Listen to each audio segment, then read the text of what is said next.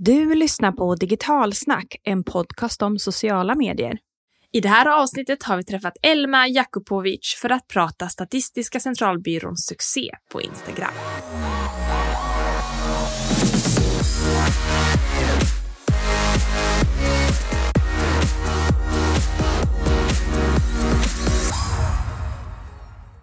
Hej och välkommen till Digitalsnack social media-podd. Det här är podden som lyfter grymma exempel inom sociala medier. Och just idag så gästas vi av Elma på SCB som byggt upp deras framgångsrika strategi på sociala medier.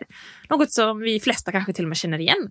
Ja, precis. Stora fans av det båda två. Och Elma gjorde ett otroligt uppskattad dragning på internetdagarna i år. Så vi ville liksom följa upp med en djupare förståelse med hur det gick till när de jobbade fram sin strategi och hur de kan skapa de där supersnygga, träffsäkra och grafiska videosarna på bara 15 minuter. Mm. Och lite om den här podden. Sedan 2016 så är det jag, Jenny Lapotti, som har den här rösten. Och jag, Cecilia Victoria Kärrberg, som pratar i den här podden. Tillsammans så driver vi och äger Digitalsnack social mediebyrå som eh, blev en bebis av podden kan man säga, som idag har växt och blivit väldigt stort och är en fullservicebyrå inom just sociala medier. Och för att inte missa något nytt om sociala medier så tycker vi att ni ska anmäla er till vårt nyhetsbrev på digitalsnack.se som kommer minst varannan vecka. Mm, men nu ska ni få höra när jag intervjuade Elma kring SCB supersuccé på Instagram.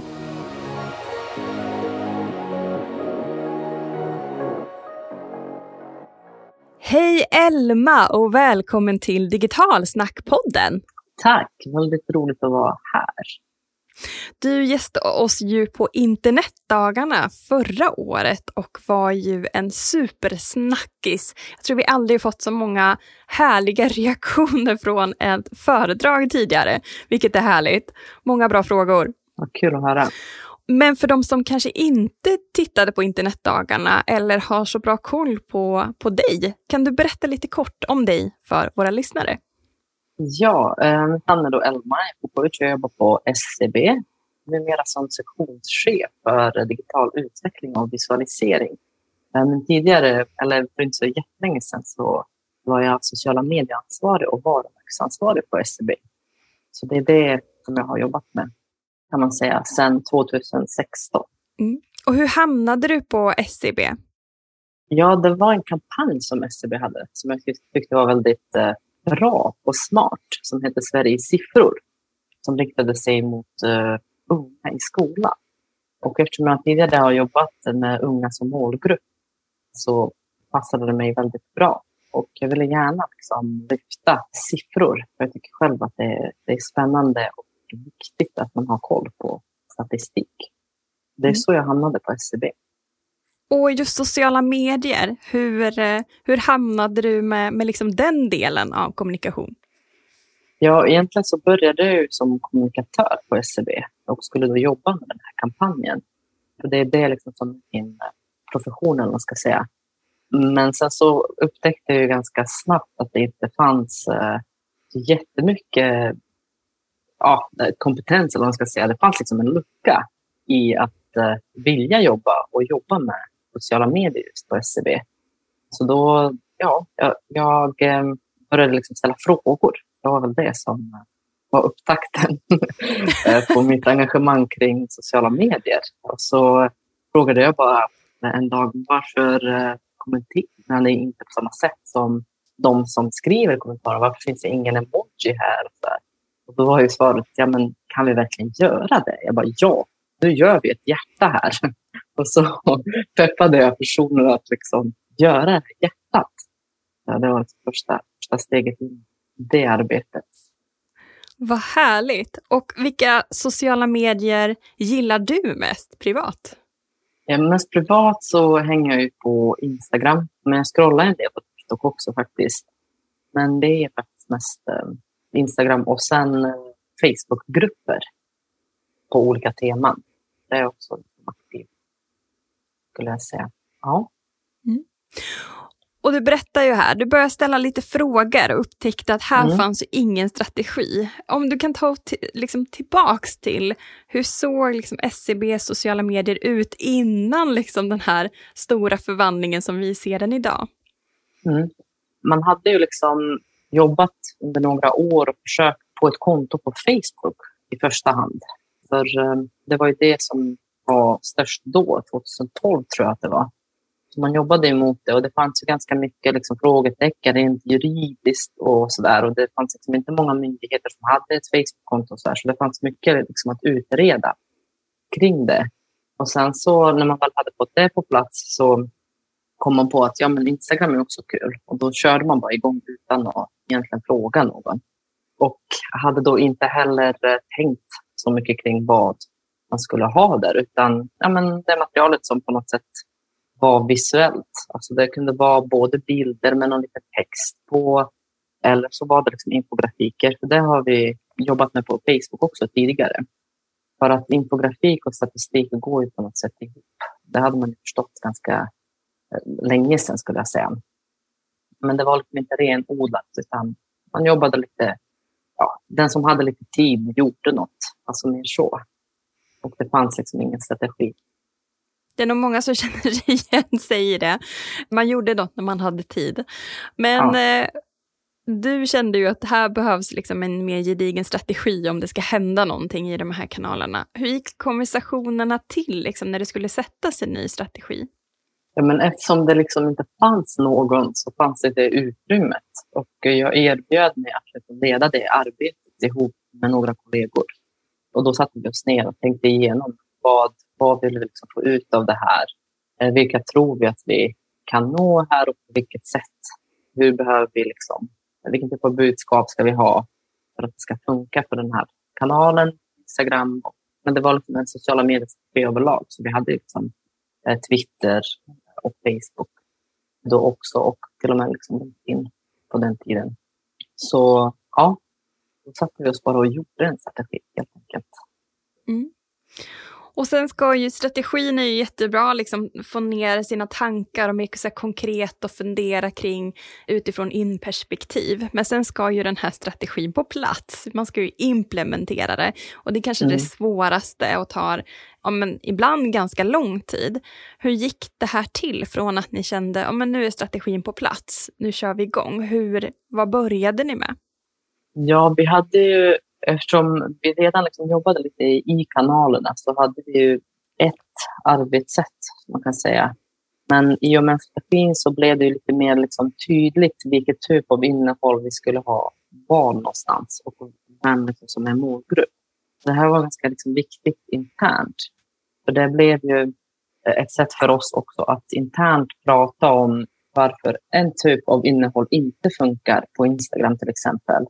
Medan det kanske visst eh, går bra på Facebook om man liksom gör det på ett visst sätt. Så det blev liksom som ett underlag för oss för att också liksom lyfta den här diskussionen internt mest och hitta liksom vägarna där.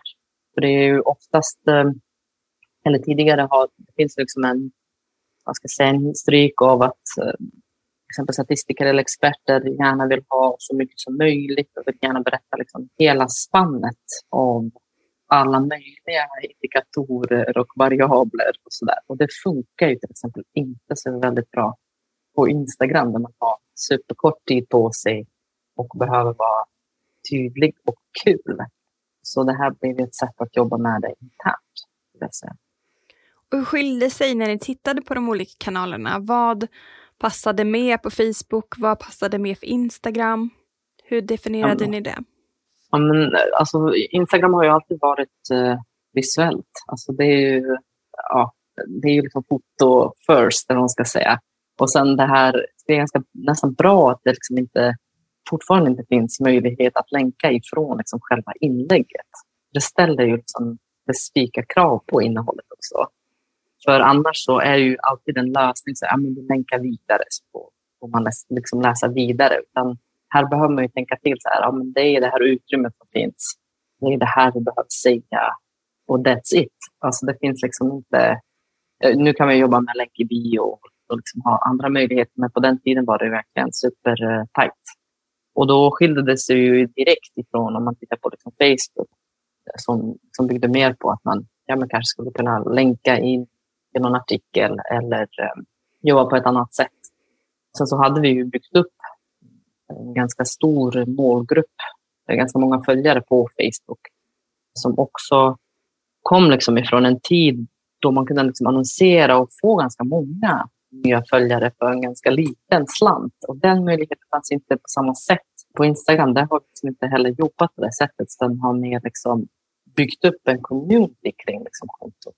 Mer, skulle jag säga. Medan vi, de följarna som vi har på Facebook, de har vi, de flesta av dem fick vi ju under en period då vi annonserade mycket. Och då det fortfarande liksom var lönsamt, vad man ska säga. Mm. Mm. Man jobbade mer mot att också få många följare för att ja, kontot skulle växa. Mm. Så ja, det är väl lite det som är skillnaden. Och vi tror ju också att det här har medfört att de som följer oss på Facebook har en liten annan profil än de som följer oss på Instagram. Det är okay. liksom två Hur då? Hur skiljer det sig? Hur, hur ja, men de på Facebook, ja, men de, på, de som liksom hittade till oss på Facebook, de är dels lite äldre, men det hänger ju också ihop såklart med själva kanalen.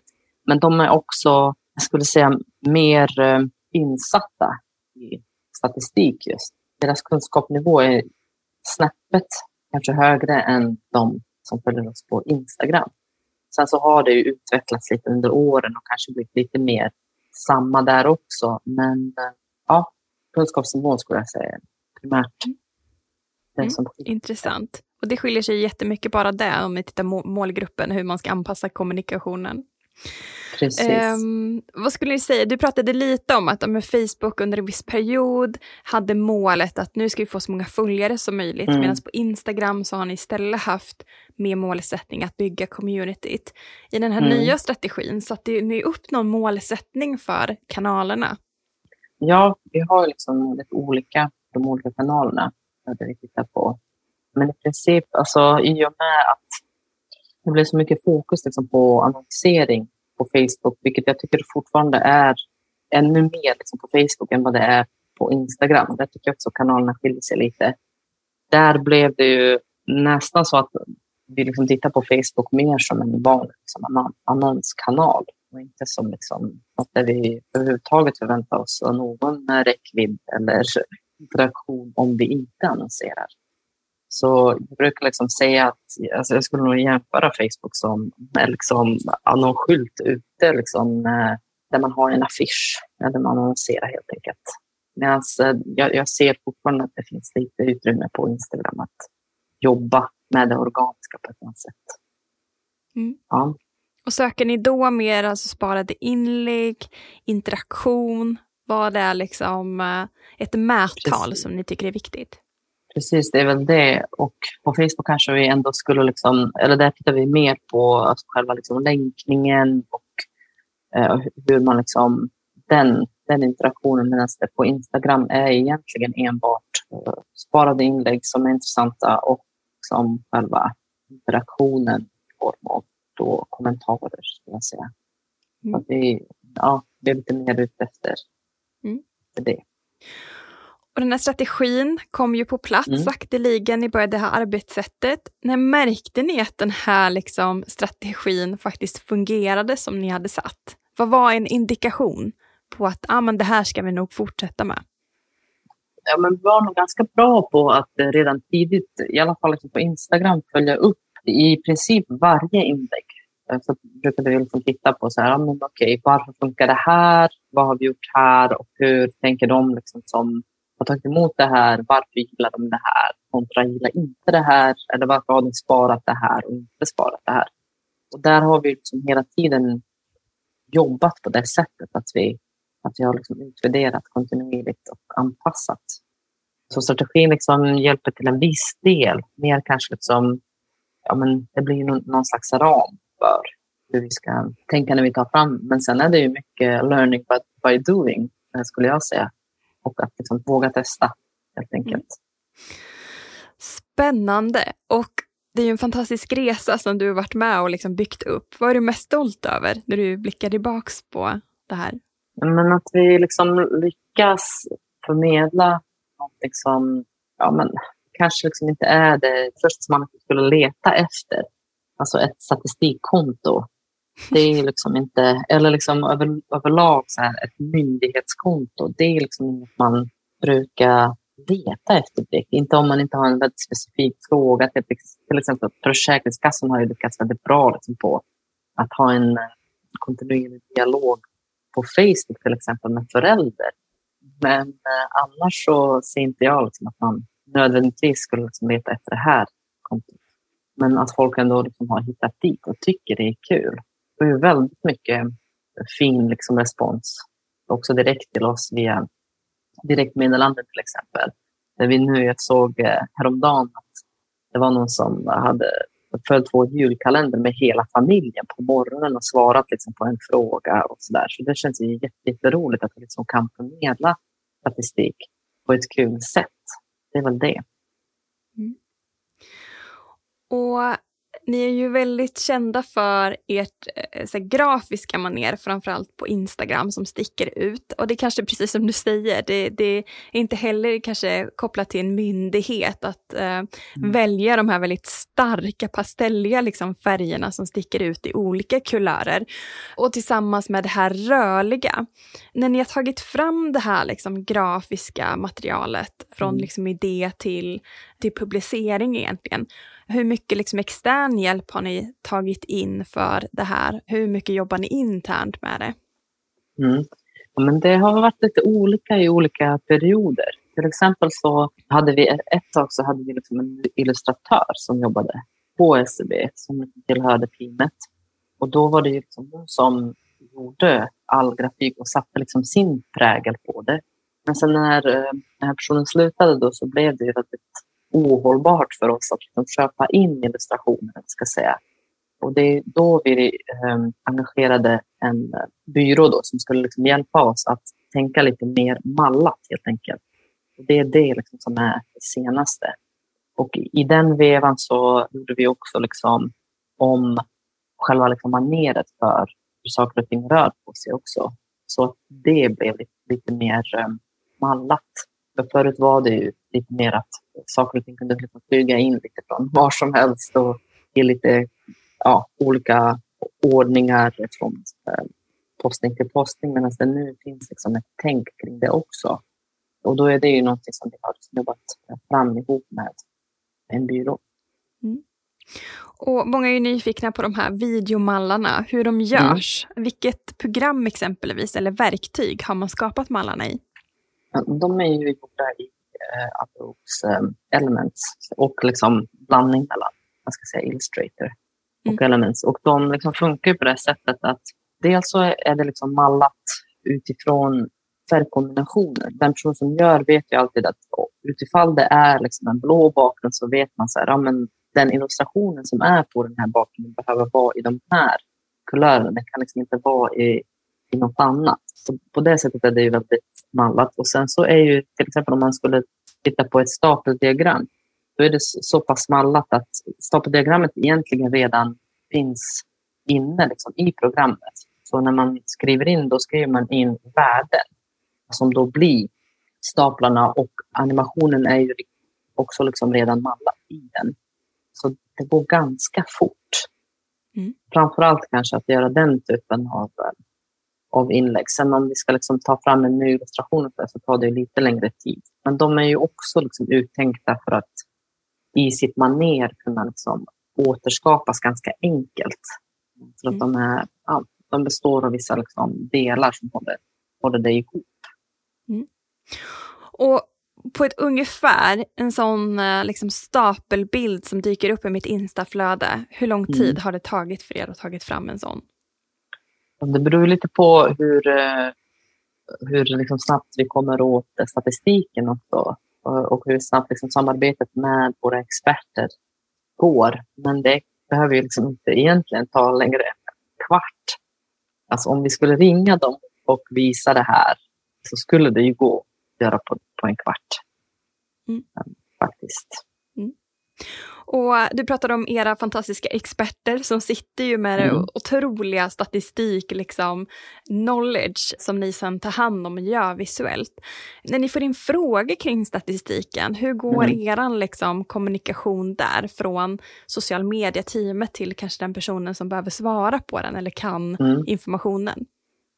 Ja, vi använder ju ett uh, verktyg för att liksom, ha den här dialogen och för liksom dels fånga upp alla, alla kommentarer så att ingenting faller bort och så där. Och då hör vi ju liksom av oss med frågorna och får hjälp att uh, besvara dem. Det blir ju som ett litet extra steg. Ibland kan det ta lite längre tid att få, få ett svar, men det är viktigt att det blir rätt och då, då vill vi ju alltid gärna involvera våra experter. Du pratar om ett verktyg. Vad använder ni för verktyg för kommentarshantering? Ja, vi använder Relation Desk. Okay. Eh, det har jag mm. haft i några år. Mm. Just för att eh, funktionen att liksom kunna mejla inuti eh, verktyget. Det är väl det som liksom skiljer sig lite från andra verktyg. Och eftersom vi har, liksom en, vi har ju tusen personer som i princip skulle kunna svara, eller skulle liksom behöva svara på en fråga. Det är inte vi själva som sitter på alla svaren. Och då, då behövs det, den kontakten. Liksom. Mm. Och något som också är unikt och som, som jag tycker är det mest fantastiska med är ju hur innehållet alltid är superaktuellt. Och jag vet att du pratade om att ni har en post här som ligger på lut fortfarande i och med mm. Kardashian, Kim Kardashian och Kanye West skilsmässa som ännu fortfarande idag inte är liksom finaliserad. Då har ni ju en post som är liksom färdig för det. Hur plockar ni upp liksom de här aktualiteterna som, som ni också förknippar med, med liksom data hos er? Vad känner ni är liksom okej okay och vad är relevant och hur behåller ni fortfarande intresset för den statistik som ni kan presentera? Mm. Input kommer ju liksom ifrån alla från teamet och eftersom vi är så, så pass olika, vi är ju liksom i olika åldrar och eh, har liksom olika intressen. Så ja, det är ju många saker som jag aldrig liksom har hört talas eh, om som mina kollegor har stenkoll på och kan liksom relatera till. Så det, det är väl det som är på något sätt eh, ja, men en eh, framgångsfaktor skulle jag säga. Att försöka sätta ihop ett team som är så olikt så att man nästan inte skulle vilja umgås privat.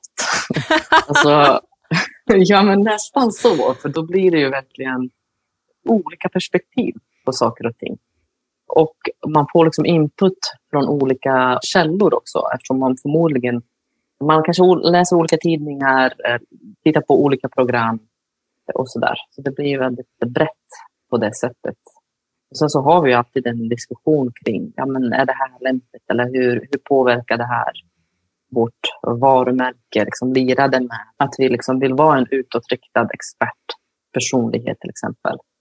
Och det blir liksom en diskussion kring det. Jag tyckte det var ett helt fantastiskt uh, tips. Att uh, om man uh, sätta ihop ett team som inte skulle ha umgåtts privat. Och då får man liksom det bästa av allas kompetens och, och, tankar och idéer. Det är ju fantastiskt. Den ska jag verkligen ta med mig. Jag vet att, jag tror att det var någon utvecklare på Google som alltid åt lunch med en ny person varje dag på företaget mm. för att lära sig mer om vad alla gör på företaget. Och den har vi också anammat inom digitalsnack, att liksom eh, luncha med olika personer som jobbar med helt olika saker. För då får man också, precis som du är inne på, lite så input från en annan värld som skulle vara relevant att plocka in i, i det vi gör. Så äh, mm. grymt tips. Du, vi skulle kunna prata om det här hur länge som helst, men vi har kommit till den absolut sista frågan och det är mm. ju att du ska få ge dina tre absolut bästa tips för att skapa en riktigt vass strategi för sociala medier. Och kanske som, som ni har gjort, att för, för de som, som har en kanske lite mer speciell bransch, att också våga. Hur vågar man? Tre tips från Elma. Ja, det första tipset skulle jag säga är att ja, men testa. Det är väl det på något sätt. Och att också, inte enbart testa utan också försöka liksom följa upp det. Titta på vad som har hänt och försöka förstå på något sätt. Och sen ett annat tips är ju att försöka liksom se på målgruppen mer liksom ur ett kunskaps eller liksom beteende ur det perspektivet snarare än alltså lite så här personas. Eh, känns ju lite så här gammaldags att tänka att det är en viss person. Utan det kan vara lite vem som helst som liksom har ett visst beteende eller liksom en viss kunskapsnivå. Det är också vår liksom erfarenhet, till exempel från Instagramkontot, där vi ser liksom att det är ganska spritt vilka det är. Och tredje, det skulle nog vara att också våga vara ganska tydliga i strategin kring vilket typ av innehåll som funkar var och gentemot internt när man jobbar med det. Att våga liksom också säga nej. Det här kan vi inte göra, för det här funkar liksom inte. Och sen förklara varför det inte gör det. Så väldigt tydligt internt. Tre superbra tips, förutom alla andra bra tips som du har gett i den här podden. Så samla personer som ni inte skulle umgås privat och de här tre för att skapa en riktigt vass och bra strategi för sociala medier. Tusen tack Elma för att du var med i Digital Snack-podden. Tack själv, jätteroligt att vara här.